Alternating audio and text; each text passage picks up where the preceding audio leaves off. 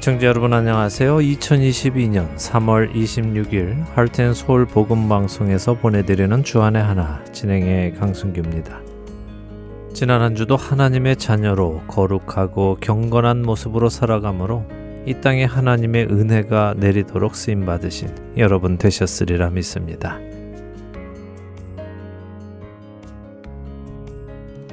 저희 할텐 서울 복음 방송은 매주 한국어로 4시간, 영어로 2시간, 또 일본어로 1시간의 방송을 제작하여 청취자 여러분들께 보내드리고 있습니다. 근 가끔 왜 영어나 일본어로 방송을 제작하는가 하는 질문을 받기도 합니다. 사실 영어나 일본어 방송을 청취하는 분들은 그리 많지는 않으십니다. 그럼에도 불구하고 많은 봉사자들의 힘을 모아 영어와 일본어로 방송을 제작하는 이유는 한국어로 방송을 들으시는 청취자분들의 가족들 중에 한국어를 못하시는 분들이 방송을 들으시고 함께 신앙생활을 해 나가실 수 있도록 도움을 드리기 위해서입니다. 특별히 자녀들을 위한 영어 방송은 한국어가 능숙하지 못한 자녀들에게 영어로 복음을 전하고 성경적인 가치관을 배우며 이 세상에서 하나님의 자녀로 살아갈 준비를 시켜주기 위해 제작하고 있지요. 사실 우리 부모님들이 자녀들과 의사소통이 어려워서 자녀들에게 신앙 교육을 제대로 잘 못해 주시는 경우가 많습니다. 바로 그런 분들에게 조금이라도 도움이 되고자 저희가 영어로 방송을 만들어 자녀들에게 들려줄 수 있도록 하고 있습니다. 또한 같은 내용을 한국어로 제작하여 주안의 하나 사부에서 방송해드리고 있지요. 자녀들에게 올바른 신앙을 전달해 주고자 마음이 있으신 분들은 주안의 하나 사부에서 Let's Read the Bible, Unlock, Daily Devotional 등을 한국어로 들으신 후에 자녀들과 함께 한 주에 한두 시간이라도 그 내용을 토대로 대화를 나누시며 성경적인 자녀로 양육해 나가실 수 있도록 기도를 드립니다. 이 사역이 다음 세대를 살리고 세우는 데 쓰임 받을 수 있도록 청취자 여러분들의 기도도 부탁을 드립니다. 첫 찬양 들으신 후에 말씀 나누겠습니다.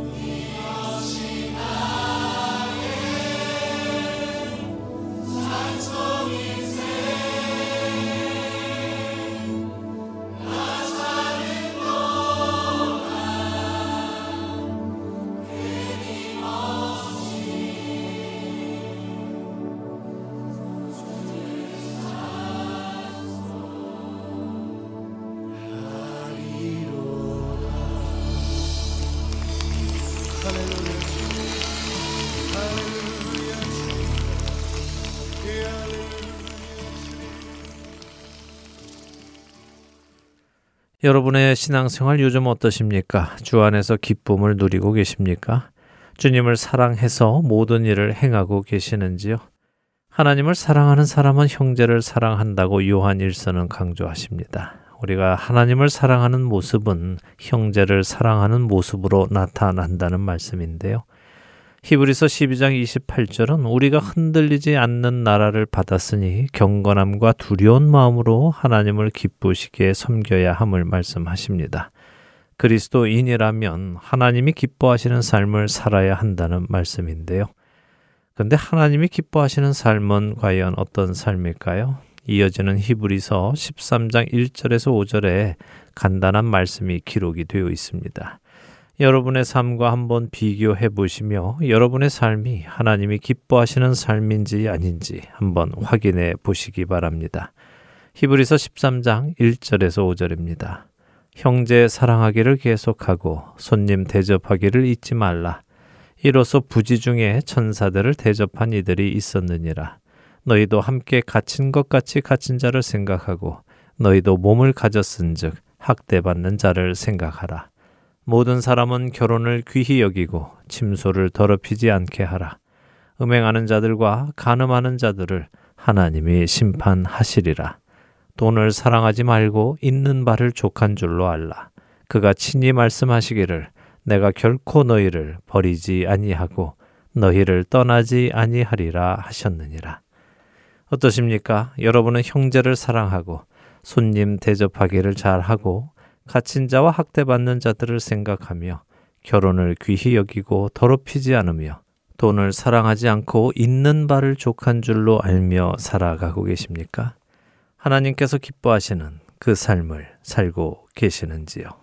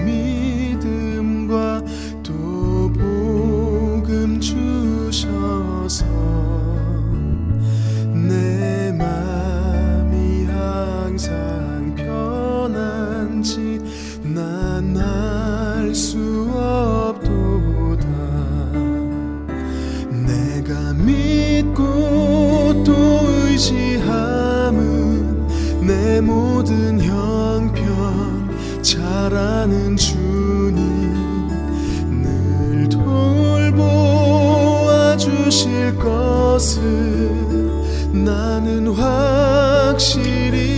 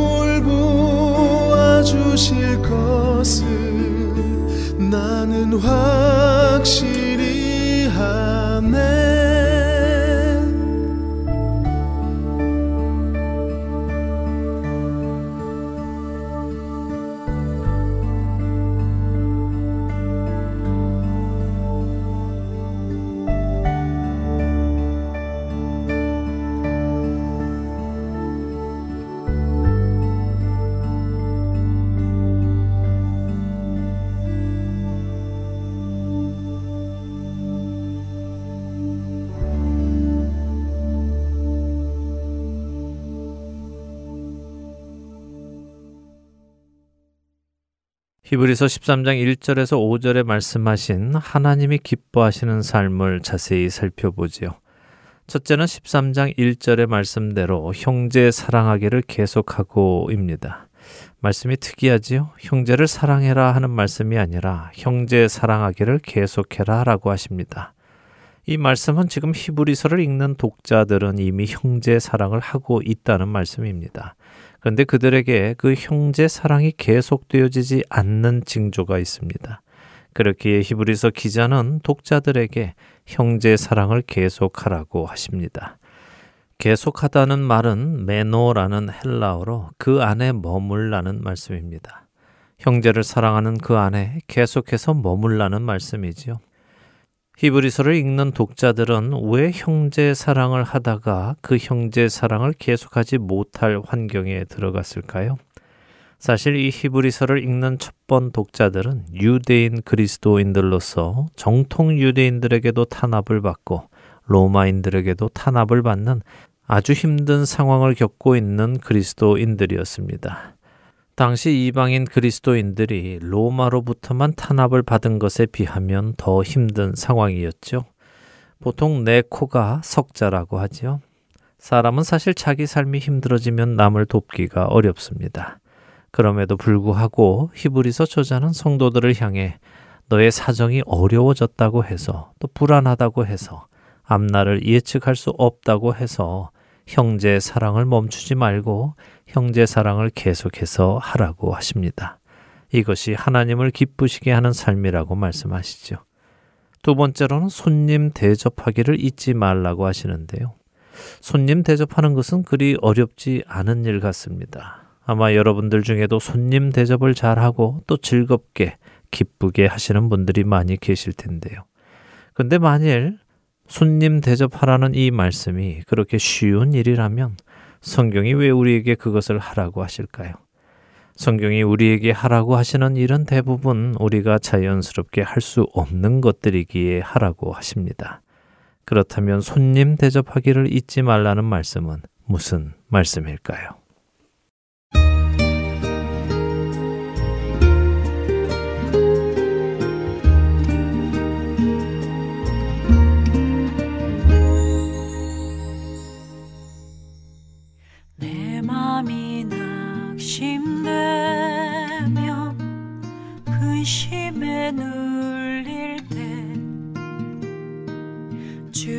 주께서 내게 오사 위로해 주시네. 가는 길 캄캄하고 괴로움 많으나 주께서 함께하며 내 지시네. 그네가 내게 족하네. 그네가 족하네. 이 괴로운 세상 지날 때 그네가 족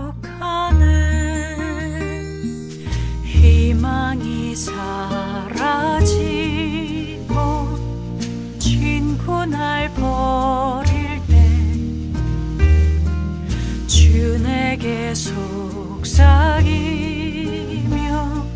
새 희망 주시네. 싸움이 맹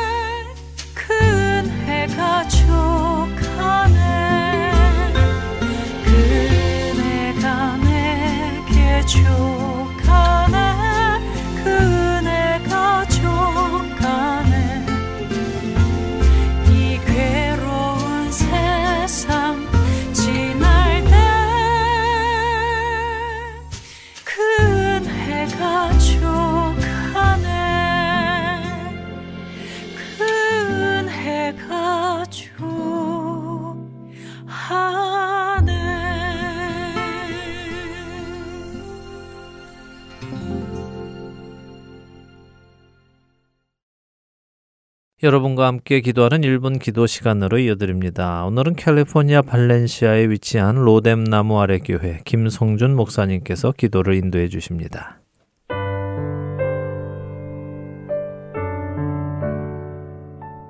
애청자 여러분 안녕하세요.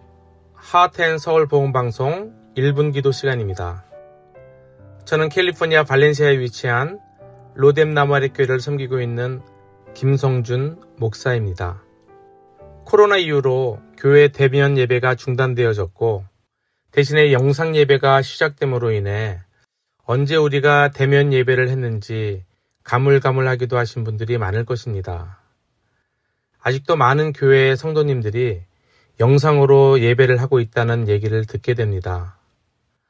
코로나 감염으로부터 보호된다는 점에서 영상 예배가 좋기는 하지만 문제는 많은 분들이 그것에 익숙하여 이제는 대면 예배를 할 수 있음에도 불구하고 편하다는 이유로 영상 예배를 계속 하고 있다는 점입니다. 그로 인해 주님과의 관계 또한 서원해질 수 있을 텐데요. 그래서 오늘은 여러분과 여러분의 교회를 위해서 함께 기도하는 시간을 가졌으면 좋겠습니다. 저희로 더욱 성령 충만하여 말씀을 사모하고 경건치 못한 것들에 대하여 대적하는 힘과 능력을 저에게 부어달라고 우리 주님께 함께 기도하도록 하겠습니다. 함께 기도하겠습니다.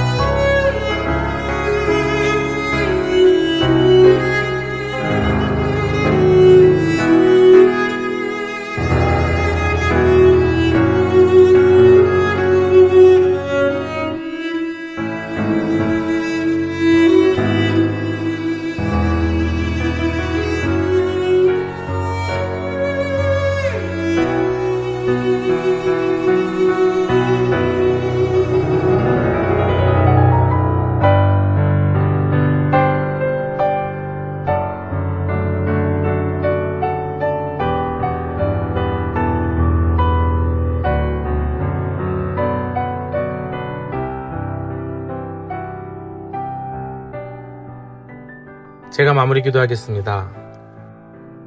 주님, 코로나가 시작된 지 이제 2년이 지났습니다.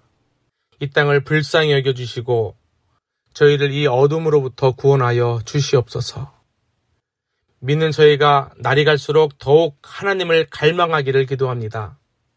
저희와 저희 교회 성도님들 한 분한 분이 주님의 임재를 바라며 기도와 찬양, 예배를 통하여 주님과 함께하는 시간을 기뻐하게 하여 주시옵소서. 저희로 하나님의 진리의 말씀을 사모하고 하나님의 말씀과 도를 사랑하는 마음을 갖게 하여 주시옵소서. 믿음으로 살고 성령님의 인도하심을 받게 하시며 주님께서 행하라고 하신 것들을 준행하고 그것을 참으로 마음으로 늘 품고 사는 저희가 될 수 있도록 인도하여 주시옵소서. 어떤 식으로든지 우리가 힘이 빠져 지쳤을 때 즉시 주님께로 달려가 다시 새 힘을 얻는 자들 되게 하여 주시옵소서. 하나님을 떠나 다른 어떤 것에도 마음을 빼앗기지 않게 하시고 경건하지 못한 것과 하나님을 대적하는 모든 것들을 물리칠 수 있는 능력을 또한 저희에게 허락하여 주시옵소서. 저희가 하는 모든 선택과 모든 일에 하나님과 하나님의 법도에 대한 깊은 경외심과 사랑에 묻어있게 하옵소서. 자기가 할 행위와 또 그 결과를 생각해 보게 하시고 육에 의해 다신을 받는 인생은 오직 사망임을 사망만을 거둘 뿐임을 저희로 깨닫게 하여 주시옵소서. 스스로 지혜롭게 여기지 말고 여호와를 경외하며 악을 떠나게 하옵소서. 믿을 만하며 의지할 만하며 책임감이 있으며 남을 불쌍히 여길 줄 알고 민감하여 사랑을 베풀고 다른 사람에게 베풀 줄 아는 그런 사람들 될 수 있도록 인도하여 주시옵소서. 제 교만과 게으름, 나태함, 이기심 또는 육체의 정욕으로부터 저희 한 사람 한 사람들을 건져 주시옵소서. 우리 하나님에 대하여는 예하고 우리 육신에 대하여는 아니요 할 수 있는 저희의 순종과 배움의 마음을 저희에게 또한 허락하여 주시기를 간절히 원합니다. 또한 하나님 저희들을 강하게 하셔서 저희가 정말 믿음으로 주님께서 맡기신 일을 정말 잘 감당할 수 있도록 인도하여 주시옵소서. 말씀과 진리와 성령이 인도하는 예배와 기도와 가르치심의 능력에 저희가 늘 민감하게 반응하는 자들이 될 수 있도록 인도하여 주시고 또한 저희가 하나님의 말씀을 읽을 때 그 법도를 저의 마음에 새겨주사 하나님의 명령은 항상 의롭다라는 확신을 가지고 살아가게 하여 주시옵소서. 또한 저희가 기도할 때 하나님의 음성에 귀를 기울이게 하여 주시옵소서. 하나님의 관계가 결코 미적지근하거나 무관심하거나 얕은 관계가 되지 않게 하시고 더욱 하나님을 붙잡고 우리의 열정이 더욱더 많아질 수 있도록 인도하여 주시옵소서. 저희의 마음에는 언제나 성령의 불이 타오르게 하사 하나님의 일을 하고 싶은 열정을 갖게 하시고 저로 참으로 성령의 사람, 하나님의 사람으로 아버지 하늘의 것들을 끌어내리는 귀한 자들 될 수 있도록 주여 붙들어 주시고 인도하여 주시옵소서. 감사드리며 예수님의 거룩하신 이름으로 기도하옵나이다.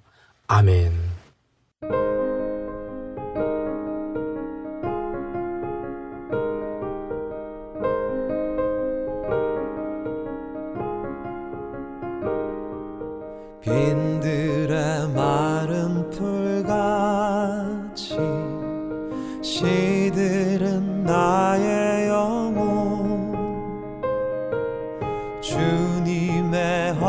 허락한 성령 간절히 기다리네. 가물어 메마른 땅에 단비를 내리시듯 성령의 단비를 부어 새 생명 주옵소서.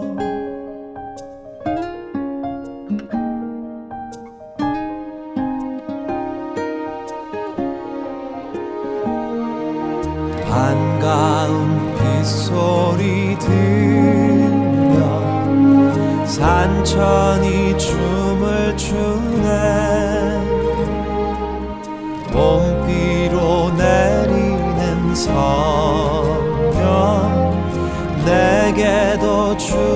주옵소서 가물어 메마른 땅에 단비를 내리시듯 성령의 단비를 부어 새 생명 주옵소서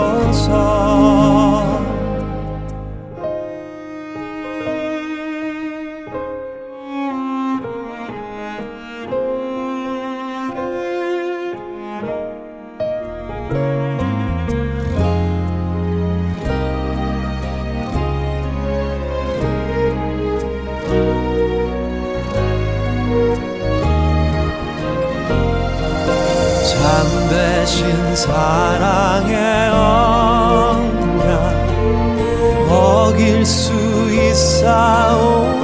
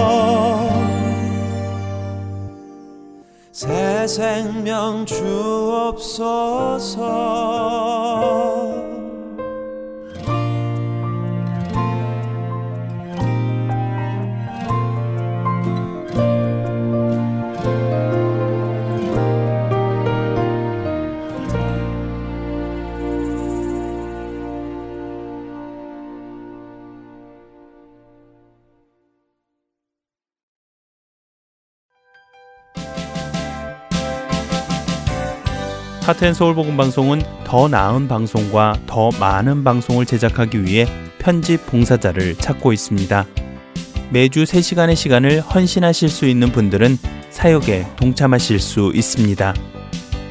컴퓨터가 익숙하지 못한 분들을 위한 기초 편집 교육도 준비되어 있습니다.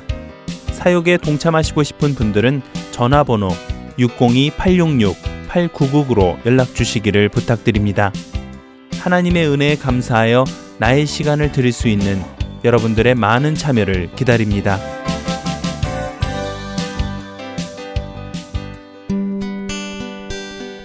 기쁜 소식 사랑으로 땅끝까지 전하는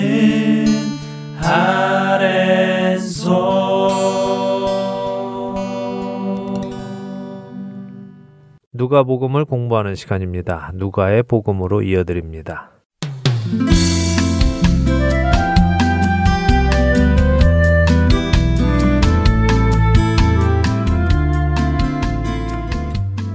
애청자 여러분 안녕하세요. 누가복음을 공부하는 시간입니다. 누가복음 진행의 함혜진입니다. 네, 여러분 안녕하세요. 강승규입니다. 지난 시간 끝에 하나님께서는 우리에게 그 나라를 주시기 기뻐하시는데 우리는 그 나라를 받기를 기뻐하는지 물어보셨잖아요. 네.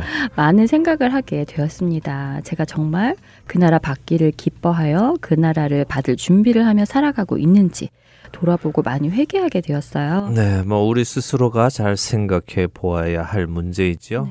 우리가 그 나라를 받기를 기뻐한다면 우리는 그 나라에 집중하며 살게 될 것입니다. 그 나라에 집중하는 사람은 어떻게 할까요? 오늘 예수님의 말씀에서 그 모습을 찾아보지요. 누가복음 12장 35절에서 40절 먼저 읽고 이야기 나누겠습니다. 네, 누가복음 12장 35절부터 읽습니다. 허리에 띠를 띠고 등불을 켜고 서 있으라. 너희는 마치 그 주인이 혼인 집에서 돌아와 문을 두드리면 곧 열어주려고 기다리는 사람과 같이 되라. 주인이 와서 깨어 있는 것을 보면 그 종들은 복이 있으리로다. 내가 진실로 너희에게 이르노니 주인이 띠를 띠고 그 종들을 자리에 앉히고 나와 수종 들리라. 주인이 혹 이경에나 혹 삼경에 이르러서도 종들이 그같이 하고 있는 것을 보면 그 종들은 복이 있으리로다. 너희도 아는 바니 집주인이 만일 도둑이 어느 때에 이를 줄 알았더라면 그 집을 뜰지 못하게 하였으리라. 그러므로 너희도 준비하고 있으라 생각하지 않은 때에 인자가 오리라 하시니라. 하나님 나라 받기를 기뻐하는 사람은 어떻게 살아갈까요? 예수님의 말씀을 잘 보지요. 먼저는 허리에 띠를 띠고 등불을 켜고 서 있으라고 하십니다. 허리에 띠를 띠는 것은 무엇일까요? 정신 바짝 차리라는 말씀인가요? 음. 아니면 우리도 무언가 결단을 할 때면 허리띠를 단단히 다시 매잖아요. 네, 우리 한국의 정서 그렇죠. 네. 예, 허리를 다시 동여맨다. 그러면 음. 우리는 무언가 결단하고 정신 바짝 차려서 최선을 다하기로 할 때 그런 표현을 씁니다. 네. 유대인들도 비슷은 한데요. 허리를 동여매는 것은 무언가 일을 적극적으로 하려는 의미입니다. 그래서 유대 문화에서 허리에 띠를 띈다는 것은 종의 모습을 표현하는 말입니다. 종은 열심히 일을 해야 하기 때문에 허리를 띠로 묶지요. 아, 종이 된다는 의미라고요. 네. 네. 요한복음 13장에서 예수님도 마지막 만찬을 하시다가 제자들의 발을 씻겨 주시기 위해서 수건을 허리에 두르시고 종의 모습으로 제자들을 섬기셨죠. 네. 그래서 여기 누가복음 12장 35절의 말씀은 제자들에게 종의 모습으로 있어라 하시는 말씀입니다.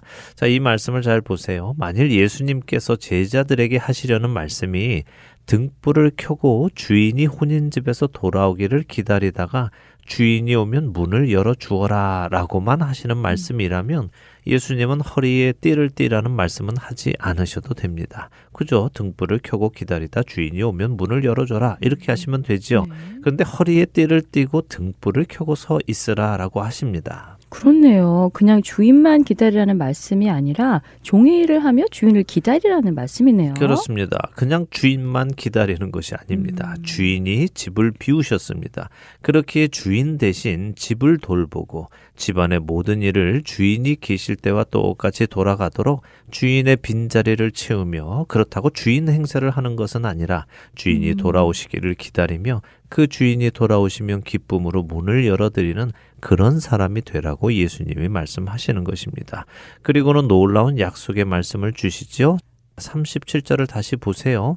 이렇게 하며 주인이 오시기를 기다리다 주인의 문을 열어주는 사람은 진실로 이르노니 주인이 띠를 띠고 그 종들을 자리에 앉히고 나와 수종 들리라라고 하십니다. 주인이 직접 그런 종들을 섬겨 주신다는 말인가요? 네. 몰랐어요. 지금까지 여러 번 읽었었을 텐데 이런 말씀이 있는 줄은 몰랐네요. 예, 우리 대부분이 생각 없이 읽고 넘어가는 부분인데요. 네. 이 말씀은 아주 놀라운 말씀이지요. 주인이 안 계시는 동안 종이 주인을 대신하여 집을 돌보고 주인이 계실 때나 마찬가지로 집안일이 돌아가게 하며 주인을 기다리고 또 주인이 오시면 그 주인을 기쁘게 맞으면 그런 종을 주인이 상 주시는 정도가 아니라 오히려 주인이 종의 자리에 가서 그 종들을 주인과 같이 대접해 음. 주신다는 것입니다. 그만큼 이런 모습은 해내기 어려운 일이며 또 동시에 주인이 아주 기뻐하는 모습인 것입니다. 그렇네요. 주인이 기대하는 최고의 종의 모습이네요. 그런 종이 되어야겠다는 마음이 듭니다. 네, 그런 종이 되는 복이 우리에게 음. 있기를 바랍니다. 네. 이어서 예수님께서는 한마디를 덧붙여 주십니다. 주인이 이경에나 삼경에 이르러서도 종들이 그같이 하고 있는 것을 보면 그 종들은 복이 있다고 하시죠. 이경이나 삼경은 우리 시간으로 저녁 9시에서 밤 12시와 밤 12시에서 새벽 3시를 의미합니다. 유대인들은 대부분 밤에는 움직이지 않았습니다. 움직여도 초저녁에 움직임을 마치지요. 그러니 이경이나 삼경은 일반적으로 사람들이 다니지 않는 시간입니다. 그렇게 기대하지 않은 시간에도 긴장을 놓지 않고 주인이 언제든지 오실 수 있다는 생각을 가지고 준비하고 있는 종은 복이 있다는 말씀이죠. 음, 기대하지 않은 시간에 주인이 오셔도 맞이할 수 있는 종은 정말 신실한 종이군요. 네. 자, 그렇다면 과연 어떤 종이 그렇게 할 수 있을까요? 사실 우리는 예수님께서 하시는 이 말씀의 본질을 깨달아야 합니다. 만일 종이 주인에게 잘 보이기 위해서 또 주인에게 칭찬받기 위해서 주인 앞에서만 잘 하는 척 하는 가식적인 사람이라면 음. 밤 2경이나 3경에는 긴장을 놓게 됩니다. 그 시간에는 사람들이 다니지 않는 음, 시간이니까요. 그래서 주인이 오실 만한 시간에는 열심히 일하는 척하고 있을 수 있죠. 그러나 밤 2경이나 3경에도 긴장을 놓지 않는 종은 주인에게 잘 보이기 위해 그렇게 하는 것이 아니라 주인을 존경하고 경외하고 사랑하기 때문에 그럴 수 있는 것입니다. 예수님의 이 말씀은 그런 각도에서 보아야 합니다. 말씀을 들어보니 그게 맞네요. 주인에게 잘 보이기 위해 종의 직분을 감당하는 것이 아니라 주인을 경외하고 존경하기에 그래야 하는 것이 맞네요. 네, 그렇습니다. 그래서 처음에 말씀드린 것처럼 하나님이 주시는 그 나라를 받기를 기뻐하는 사람만이 이렇게 할 수 있는 음. 것이죠. 예수님께서는 39절과 40절에 또 중요한 말씀을 해 주시며 이 비유를 끝을 맺으십니다.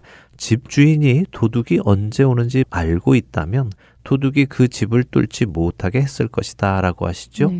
도둑이 들어오면 귀중한 것을 도둑 맞습니다. 소중한 것을 잃게 되지요. 이와 마찬가지로 인자, 곧 예수님이 다시 오시는 것을 생각지 않고 삶을 살아간다면 그 사람은 귀중한 것을 잃게 될 것입니다. 귀중한 것이라면 구원을 잃는다는 말씀인가요? 글쎄요, 그 문제는 여러 가지 신학적인 관점이 있기 때문에 제가 이렇다 저렇다라고 결정내어 말씀드리기는 쉽지 않습니다. 어떤 교단은 구원을 얻었다가 잃을 수도 있다고 설명하기도 하고요. 또 어떤 교단은 한 번 구원은 영원한 구원이다. 구원을 얻었다 잃었다 할 수 없다라고 설명하기도 하지요. 사실 구원이라는 것을 어떤 관점으로 보느냐 혹은 무엇이라고 정의하느냐에 따라 그 설명은 달라질 수 있습니다. 만일 구원을 예수님 믿고 세례받고 교회 다니는 것이라고 정의를 한다면 그런 구원은 잃어버릴 수 있습니다. 예를 들어 보지요. 사도행전 8장에는 시몬이라는 마술사가 등장합니다. 그 사람은 사마리아 성에 살고 있던 아주 대단한 마술사였습니다. 마술이란 요즘 같은 그런 마술이 아니라 음. 악마의 힘을 빌어 주술을 하는 것을 음. 의미합니다. 근데 이 사람이 빌립 집사가 전하는 복음과 표적을 보고는 믿게 되었습니다. 사도행전 8장 13절을 한번 읽어 주세요. 사도행전 8장 13절입니다. 시몬도 믿고 세례를 받은 후에 전심으로 빌립을 따라다니며 그 나타나는 표적과 큰 능력을 보고 놀라니라. 네. 시몬이라는 마술사가 믿고 세례도 받고 전심으로 빌립을 따라 다녔다고 하시네요. 네, 그래서 만일 구원을 이렇게 복음을 듣고 그 복음을 믿고 세례받고 교회 공동체에 들어가는 것을 의미한다면 이 시몬은 구원을 받은 것입니다. 네. 그러나 그는 얼마 후에 사도 베드로와 요한이 사마리아에 와서는 믿는 자들에게 성령 받기를 기도하니 성령님께서 믿는 자들에게 임하시는 것을 보게 음. 됩니다. 그러자 마술사 시몬이 베드로에게 어떻게 합니까? 어, 기억이 나네요. 돈을 주며 자신에게 그 능력을 팔라고 하죠. 네, 맞습니다. 자신도 기도해 주면 사람들이 성령을 음. 받을 수 있도록 해 달라고 요구를 하지요. 그런 그에게 사도 베드로는 네가 하나님의 선물을 돈을 주고 살 것으로 생각했느냐며 책망을 하고는 너는 너의 은과 함께 망할 것이다라고 선언을 합니다. 자 그렇게 보면 그의 구원은 잃어버린 것이 되겠지요. 그러나 만일 구원이라는 것을 그렇게 믿고 세례받고 교회의 일원이 되는 인간의 눈으로 음. 보는 관점이 아니라 하나님의 관점에서 한 사람의 영혼이 자신의 죄를 깨닫고 하나님 앞에 자신의 죄를 자백하고 회개하고 예수님을 구주로 영접하여 그분의 말씀에 순종하며 따라가기 시작하는 것이다라는 것을 의미한다면 마술사 시몬 같은 사람은 애초에 구원을 받은 적이 없는 사람이죠. 요한 사도도 요한일서 2장 19절에 성도의 무리 안에서 나간 사람을 두고 그들이 우리에게서 나간 것은 그들이 우리에게 속하지 아니하였기 때문이다라고 말씀하십니다. 그러니까 나간 그들은 처음에는 믿고 교회 공동체 안에 들어왔었지만 그들은 애초에 우리 곧 성도에 속하지 않았기에 나간 것이라는 거죠. 구원을 잃는다 하는 이야기는 여기서 줄이고요. 예수님의 말씀의 의미로 돌아가 보겠습니다. 예수님은 주인이 언제 올지 몰라도 주인을 사랑하고 경외하기에 주인의 집을 자신의 것처럼 지키지 않는 자는 귀중한 것을 잃게 될 것을 말씀하십니다. 과연 그 귀중한 것은 무엇일까요? 이어지는 말씀에서 찾아보겠습니다. 누가복음 12장 41절에서 48절 읽고 이야기 나누죠. 다음 구절에 그 답이 있나 봐요. 기대가 됩니다. 누가복음 12장 41절부터 읽습니다. 베드로가 여짜오되 주께서 이 비유를 우리에게 하심이니까 모든 사람에게 하심이니까 주께서 이르시되 지혜 있고 진실한 청지기가 되어 주인에게 그 집 종들을 맡아 때를 따라 양식을 나누어 줄 자가 누구냐? 주인이 이를 때에 그 종이 그렇게 하는 것을 보면 그 종은 복이 있으리로다. 내가 참으로 너희에게 이르노니 주인이 그 모든 소유를 그에게 맡기리라. 만일 그 종이 마음에 생각하기를 주인이 더디오리라 하여 남녀 종들을 때리며 먹고 마시고 취하게 되면 생각하지 않은 날 알지 못하는 시각에 그 종의 주인이 이르러 어미 때리고 신실하지 아니한 자의 받는 벌에 처하리니 주인의 뜻을 알고도 준비하지 아니하고 그 뜻대로 행하지 아니한 종은 많이 맞을 것이요 알지 못하고 맞을 일을 행한 종은 적게 맞으리라. 무릇 많이 받은 자에게는 많이 요구할 것이요 많이 맡은 자에게는 많이 달라 할 것이니라. 베드로도 궁금해서 예수님의 비유가 무슨 의미인지를 여쭈어보는군요. 예, 그렇습니다. 베드로가 묻습니다. 주님께서 이 비유를 해주시는데 이 비유가 우리 제자들에게 음. 하시는 비유입니까? 아니면 모든 사람들에게 하시는 비유입니까? 하고 네. 묻죠. 함혜진 아나운서는 어떻게 생각하십니까? 누구에게 해주시는 비유라고 생각하세요? 음, 글쎄요. 종의 비유이니까 지금 제자들에게 말씀을 하시고 계시는 것 같거든요. 음. 그래도 또 그렇게 느껴지지 않으니까 베드로도 여쭙는 것이겠죠? 예, 확실 했다면 베드로도 여쭙지 않았겠죠. 네. 자, 그럼 예수님은 누구에게 이 비유를 해 주신 것일까요? 42절에 예수님께서 그 대상을 말씀해 주십니다. 지혜 있고 진실한 청지기이죠. 지금 예수님 앞에 있는 제자만이 아니라 누구든 예수님을 따르기로 결정한 사람, 예수님의 집을 맡아 지키려는 청지기, 그 모든 청지기에게 하시는 말씀이라고 보면 되겠습니다. 그래서 만일 우리도 스스로를 예수님께서 다시 오실 때까지 이 땅에서 예수님의 집을 맡아 지키는 청지기라고 생각한다면 우리 역시 이 비유를 나에게 하시는 말씀으로 받아야 할 것입니다. 자, 예수님의 설명을 보지요. 처음 35절부터 하신 비유를 보며 단순히 등불을 켜고 주인이 오시기만을 기다리는 것이 아니라고 말씀을 드렸지요. 네. 허리에 띠를 띠고 다시 말해 종이 되어 주인이 계시지 않는 집을 지키고 주인이 계실 때와 마찬가지로 모든 일이 되도록 해야 함을 말씀드렸습니다. 그것을 지금 예수님이 더욱 자세히 풀어주시는 것입니다. 그 집 종들을 맡아 때를 따라 양식을 나누어 주는 것을 포함하는 것이죠. 종이 또 종들을 관리해 주는 것이군요. 네, 그렇죠. 다 같은 종이지만 음. 어떤 종은 청지기가 되어서 주인의 자리를 대신하여 종들이 주인을 잘 섬기도록 또 섬기는 것입니다. 때를 따라 양식을 나누어 주는 것은 바로 그런 의미입니다. 양식을 받고 필요가 채워져야 종들이 자신들의 일을 또 잘 하겠지요. 그렇게 종들이 주인을 위해 일을 잘 할 수 있도록 돕고 인도하고 섬기는 청지기가 복이 있다는 말씀입니다. 주인이 올 때 그렇게 하는 종을 보면 청지기 역할을 맡아 하는 종을 보면 그 종은 복이 있기에 주인이 그 모든 소유를 맡기실 것이라고 하시죠. 근데 반대로 종이 야, 이 밤에 누가 오겠어? 내일 낮에 올 거야. 혹은 아직 오려면 며칠 남았어 하면서 자신이 주인의 자리에 앉아서 사람들을 억압하고 부려먹고 때리고 자신은 먹고 마시고 취하여 즐기고 있다가는 생각하지 않은 날, 알지 못하는 시각에 주인이 오셔서는 어떻게 하신다고 하십니까? 엄히 때리고 신실하지 아니하는 자의 받는 벌을 받게 하신다고 하셨어요. 네, 그 신실하지 아니하는 자의 받는 벌은 무엇일까요? 주인의 뜻을 알고도 준비하지 않고 그 뜻대로 행하지 않는 사람에게 주는 벌입니다. 그리고 그 벌은 많은 매를 맞는 것이라고 하십니다. 자, 매를 맞느냐, 얼마나 맞느냐, 그것에 집중하지 말도록 하죠. 그것이 중요한 것이 아니라 주인이 오셨을 때 주인에게 혼이 난다는 것이 중요합니다. 주인에게 신실하지 못했다는 것이 중요하죠. 다시 오늘 처음 시작에 드린 말씀으로 돌아가 생각해 보죠. 종이 주인에게 신실하지 못하는 이유는 무엇입니까? 주인을 경외하지 않고 사랑하지 않기 때문이죠. 그렇습니다. 주인에게 잘 보이려고 보이는 곳에서만 잘하는 척 하는 사람은 주인이 없을 때는 여기 이 불성실한 종의 모습을 보이게 되어 있습니다. 자신이 주인의 자리에 앉아서 다른 종들을 부려먹고 때리고 그 위에 군림하고 자신에게 주어진 위치를 이용하여 자기 배를 채우고 좋은 것 먹고 좋은 것 입고 자신에게 주어진 자리에 취해서 음. 자신에게 주어진 일은 하지 않고 있는 모습을 보이게 됩니다. 그런 사람은 반드시 주인에게 혼이 나게 되어 있습니다.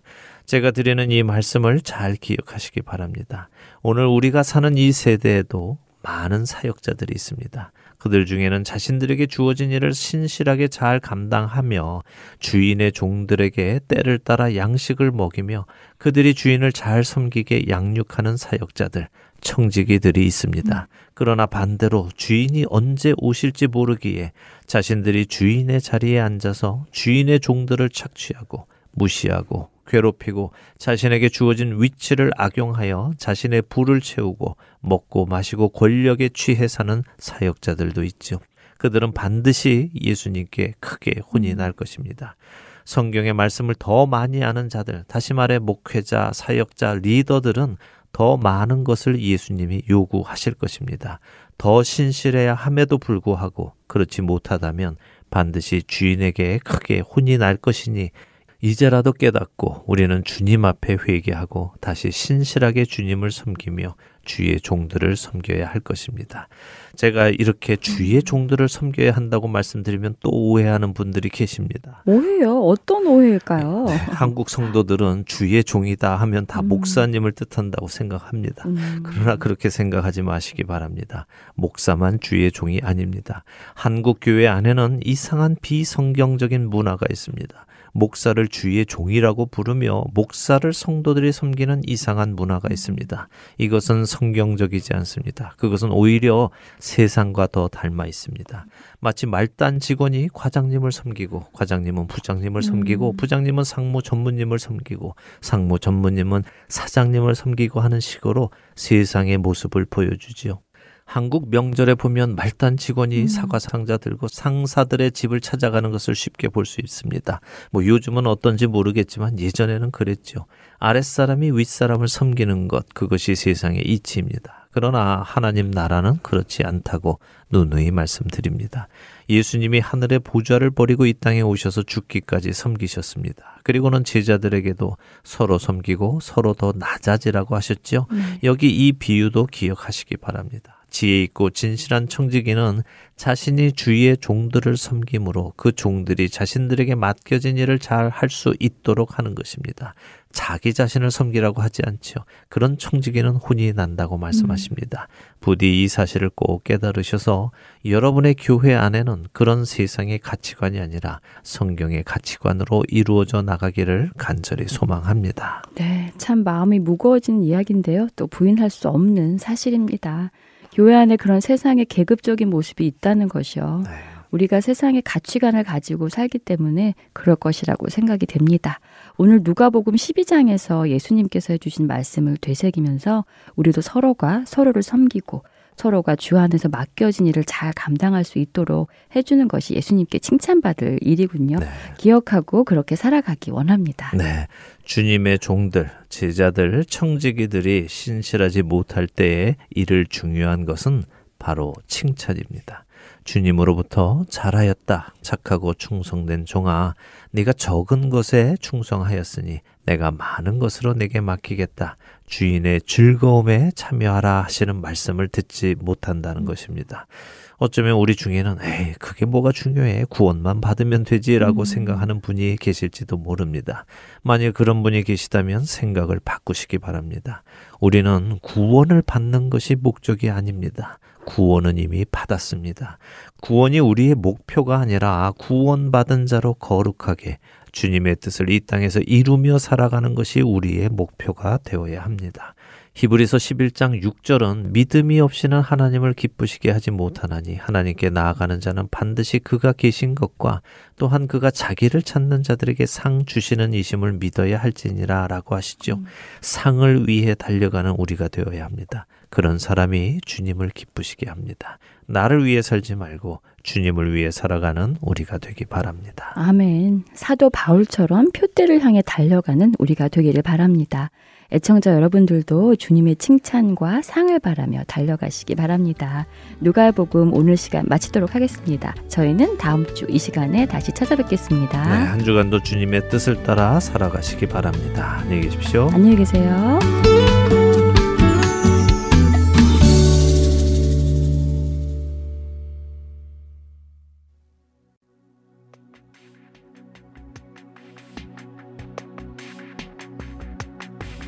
더나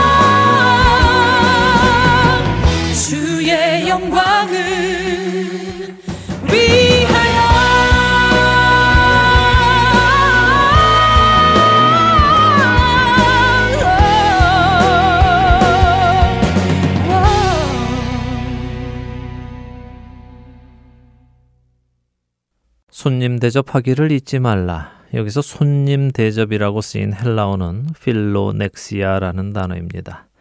필레오와 제노스라는 단어의 합성어인데요.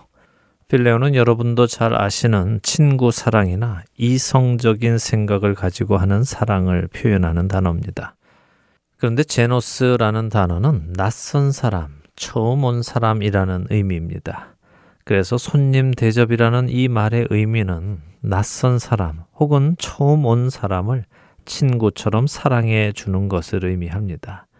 그냥 잘 아는 손님이 내 집에 오셨을 때 식사를 대접하고 잠자리를 제공해 주고 하는 정도가 아니라 낯선 사람, 아직 잘 모르는 사람, 처음 보는 사람이지만 그 사람에게 사랑으로 대접하는 것. 그것이 히브리서 13장 2절이 말씀하시는 손님 대접입니다. 그래서 2절에 이어지는 말씀은 부지 중에 다시 말해 알지 못하는 중에 천사들을 대접한 이들이 있다고 말씀하시는 것입니다. 처음 보았지만 잘 모르는 사람이었지만 그래도 사랑으로 섬겼더니 나중에 알고 보니 그들이 천사였다는 것입니다. 여기서 천사는 꼭 날개 달린 천사를 의미하는 것이 아니라 하나님께 보냄받은 전달자, 메신저를 의미합니다. 이렇게 낯선 사람에게도 사랑을 베푸는 그 모습이 하나님을 기쁘시게 하는 모습입니다. 세 번째는 갇힌 자를 생각하고 학대받는 자를 생각하라고 하십니다. 우리 그리스도인들은 모두가 연결되어 그리스도의 몸을 이루고 있다는 사실을 기억해야 합니다. 내 손이 아프다면 내 손만 아픈 것이 아니라 내가 아픈 것입니다. 나의 배가 아프다면 배만 아프고 다른 곳은 안 아픈 것이 아니지요. 내가 아픈 것입니다. 더 나아가 그리스도께서 아프신 것입니다. 그렇기에 갇힌 자를 생각하고 학대받는 자를 생각하며 그들을 섬기고 함께 아파하고 그들이 회복되기를 기도하는 삶이 하나님을 기쁘시게 하는 삶입니다. 네 번째는 결혼을 귀히 여기고 침소를 더럽히지 않는 것입니다. 또한 음행과 간음을 버려야 합니다. 하나님은 반드시 이런 일을 하는 사람들을 심판하실 것이라고 히브리서 13장 4절은 엄중히 경고하십니다. 우리가 살고 있는 이 시대는 너무도 결혼을 소홀히 여기는 시대입니다. 성경적인 결혼관은 무너졌고 심지어 성도들 안에서도 세상 사람들에게 일어나는 일들이 똑같이 일어나고 있습니다. 그렇기에 돌이켜야 할 것입니다. 하나님께서 기뻐하시는 삶을 살기 위해 우리에게 주신 육신을 깨끗이 지키고 가정을 거룩히 지켜야 할 것입니다. 마지막으로 다섯 번째는 돈을 사랑하지 말라고 하십니다. 자신에게 있는 것에 만족할 줄 알라고 하시죠. 참으로 많은 사람들이 힘들어 하는 부분이기도 합니다. 근데 왜 하나님께서는 돈을 사랑하지 말고 자신에게 있는 것에 족하라고 하십니까? 하나님께서 결코 우리를 버리지 아니하시고 떠나지 아니하실 것이기에 그렇다고 말씀하고 계십니다. 이 말씀을 거꾸로 생각해 보면 우리가 돈을 사랑하는 이유는 무엇입니까?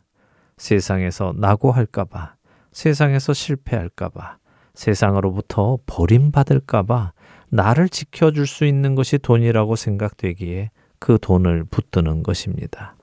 이것은 곧 하나님을 신뢰하지 못하는 모습이며 하나님을 향한 믿음이 없음을 나타내는 것입니다. 우리는 세상 속에 발을 딛고 살아가지만 세상에 속한 사람은 아닙니다. 우리는 멸망할 세상으로부터 하나님께서 구원하시기로 결정하신 은혜를 받은 사람들입니다. 그렇기에 우리는 구원하기로 하신 하나님을 전적으로 신뢰하며 스스로 구원에 이르는 방법을 만들어내서는 안 되는 것입니다. 내게 어느 정도의 뒷돈이 모여 있기에 안심이 되는 것은 하나님을 신뢰하는 것이 아니라 자신의 재산을 신뢰하는 것입니다. 그런 모습은 하나님을 기쁘시게 할 수 없다고 하십니다. 사랑하는 할텐 서울 복음 방송 애청자 여러분.